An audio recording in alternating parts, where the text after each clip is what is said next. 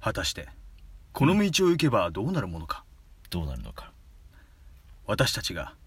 トーンを抑えたらどのようなラジオになるのか最後まで聞いてくださいダンディズムとは太陽仮面とゲスラがお送りする〇〇について本気出して考えてみた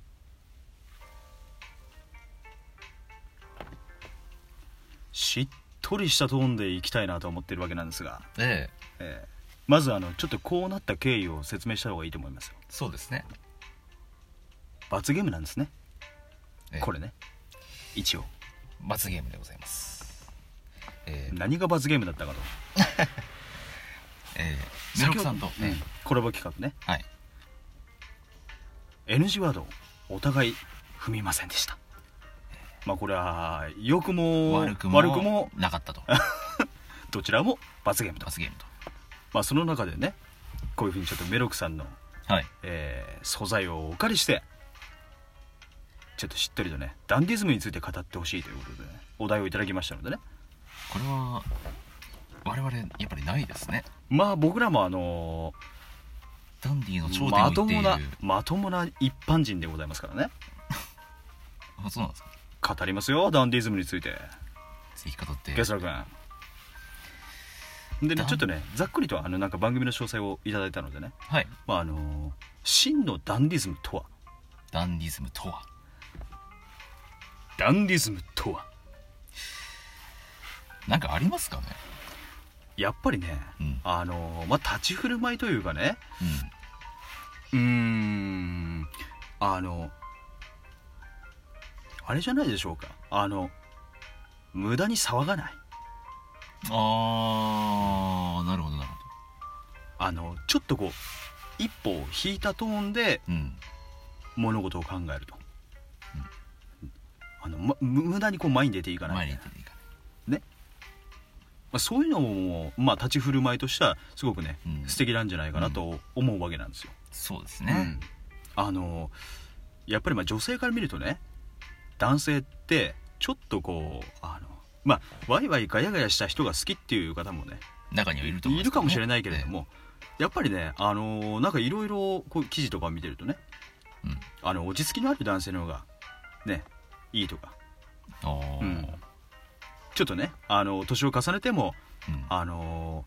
こうダンディっぽく見えるみたいなうね、んうん今結構あの年下年の差というかそういうのが開いある程度こう開いてる、うんこう若い女の子で、うんあの割と中年の男性の方がタイプとか、そういう方もいらっしゃいますからね、うん結構ねそういう方も増えてきてるんじゃないかやなっぱと、落ち着いている人が好きだと、うんうんまあ、大そ人のな中考えでねうんそのダンディズムっていうのがねはいあの見えてくる部分があるんじゃないかなと思うわけなんですけれど、ほんでねまああのダンディズムを今まででね最も感じたエピソードをちょっとあの話してほしいということでおーゲシャ君どうですかダンディズムについてなんかこうグッときたエピソードみたいなのありますか、これがですね、私あの今まで生きてきた中でうん、ダンディズムを感じたような男は誰もいませんでしたねおお正直言わせてもらうとほうあのこうあんまりやっぱりこう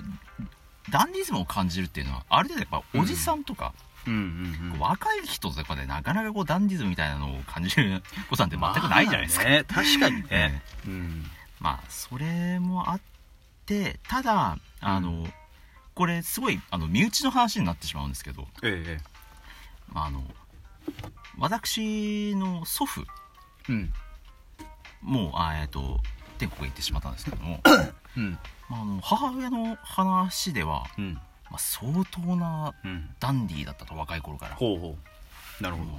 まあ、まあ見かけとかに最初はなってしまうんですけど、うん当時あの髪の毛をねうんあのリーゼントみたいなこう、うん若い時からうんずっとしていた方だったらしくてほうほもう私が物心ついてからもう完全にもうおじいちゃんだったんで、ううんまあ、それでも結構こう穏やかではありつつも、うんこうあんまり騒ぐようなうんおじいちゃんではなくて、なるほどねこう一歩外側からこう優しくこう笑っている、まあ、それも立派ななんかダンディズムを感じるさっきあなたもうんそうかもしれない、言ね、っていたけど、うんうんそういうこともなんか立派なダンディズムの一つなんじゃないかなと、うんうんうん穏やかで、うんえこうあまりこう揉め事をこう起こさないっていうえうん寡黙っうんていうのもなんかこうダンディズムの一つだったそうですよほうほううちの祖父は、えほえう太陽仮面は何かあるんですかまああの僕はですねまあどっかのラジオで言ったことあるかもしれないですけどもねあの俳優の浅野忠信さあんー大好きなんですよ、ダンディーですねあれ、あの人ええね結構あのいろんなあの映画を見てるんですけれどねう、んあの、まあ、僕の中でのダンディズムはあの浅野さんの映画関連は全部それが当てはまるかなと思うんですよ、役柄とかはねうん、まあ結構完ぶっ全にそっちだよねぶっ飛んだ役所がね、うんあのしてることも多いんだけれども、その中でやっぱりなんかこうあのちょっとねまああの物理的に物理的というかこう見た目的にねあのおひげを蓄えてらっしゃって、みたいなところもねあるのでまあその辺りも含めてなんかこう立ち振る舞いとかあのまあちょっとエピソードとはちょっとねあの違う感じになっちゃうかもしれないですけれども、うん昔ねあのだいぶ前の映画なんだけれども「サメ肌男と桃尻女」っていうねなんか聞いたことあるんですよ映画があるんですよ、はいこれねあの僕の中ではすごくこう浅野忠信さんのダンディズムというかうん、なんかこうエロティシズムみたいなね、うんあのそういう部分がこうグワーッと出てた映画なんじゃないかなうんと思う感じなんですようね、んちょ具体的にあんまりこのあの内容についてはねお話ししませんけれども、おうんーぜひ見ていただきたいとほう、んそうですね結構その今浅野忠文さんもね、うんあのシャンプーの CM とかやってますねああいうのもやっぱり見てると、ああなんでだ、ね なんだろうおかなんかオーラみたいなのがあるんだね、なんかね、うんでもやっぱりねあのーまああの人はちょっとね昔ちょっと女性関係でね、うんいろいろあったけれども、んあのーなんだろうなんかこう落ち着きがある感じがねんすごく見てて、あのーこう好印象というかう、ん確かにあんまりうんわーわーわーわー言うような方ではなさそうですけでどなんねかこうオフオフのオフでのねこの役者さん同士の絡みとかでも、うんなんかこうあのすごく人らがこうファーって出てて、うんあの年相応の中いい年の取り方をしてるなみたいなねあーあのいい年の取り方まあ浅野さんに限らずねあのなんかいい年の取り方をしてるなって感じる人がこう必然的にこうダンディーっぽく見える時が多いような気がするかなうんあとは恋人を大切に思ってたりとかねあそういうのもやっぱ大事だよねあの、うん子供が例えば成人してどっかいあのねもういなくなりましたと、うんあとはねあの奥さんと2人で老後を楽しみますみたいな、うんこう老後をさしっかりこう奥さんと一緒にねあの笑顔の絶えない家庭をそのままこうずっと築いてるようなさうん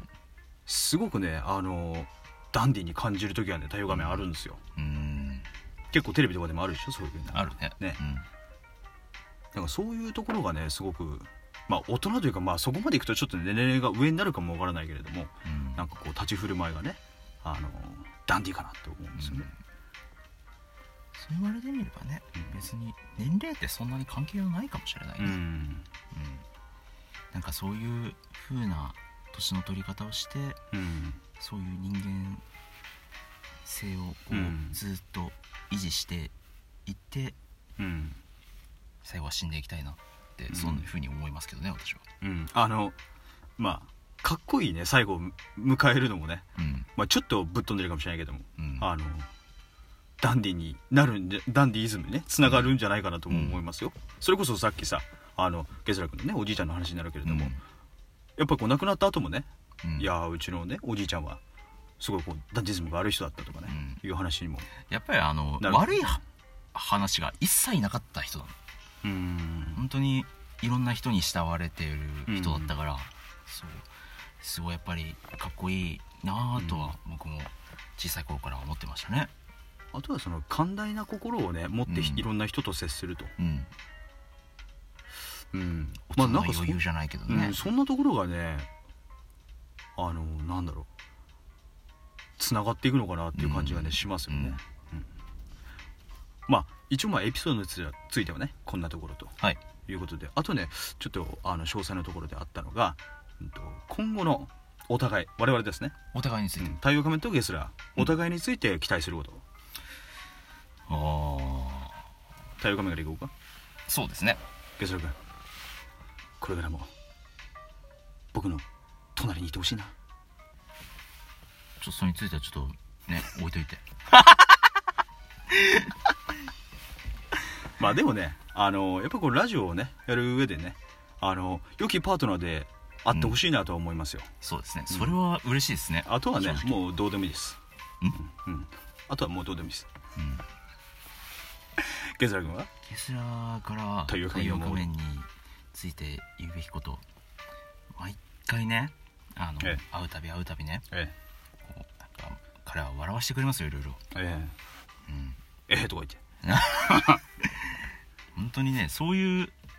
こう一緒にいてこう楽しいなって思える存在なので、うんずっとこれからもそれは続けてほしいなとは思いますただうん僕的にもう一個だけ直してほしい癖がえあるのがええ車掃除してえ見てめっちゃ綺麗になったでしょああめっちゃ綺麗になったねこれうん綺麗でしょ清潔にするっていうのがやっぱダンディは一つ清潔にするのはダンディいいでしょうかかと思うんですよはいもう勘弁してください というわけではい太陽仮面とゲスラがお届けしてまいりましたお届けしましたよさようなら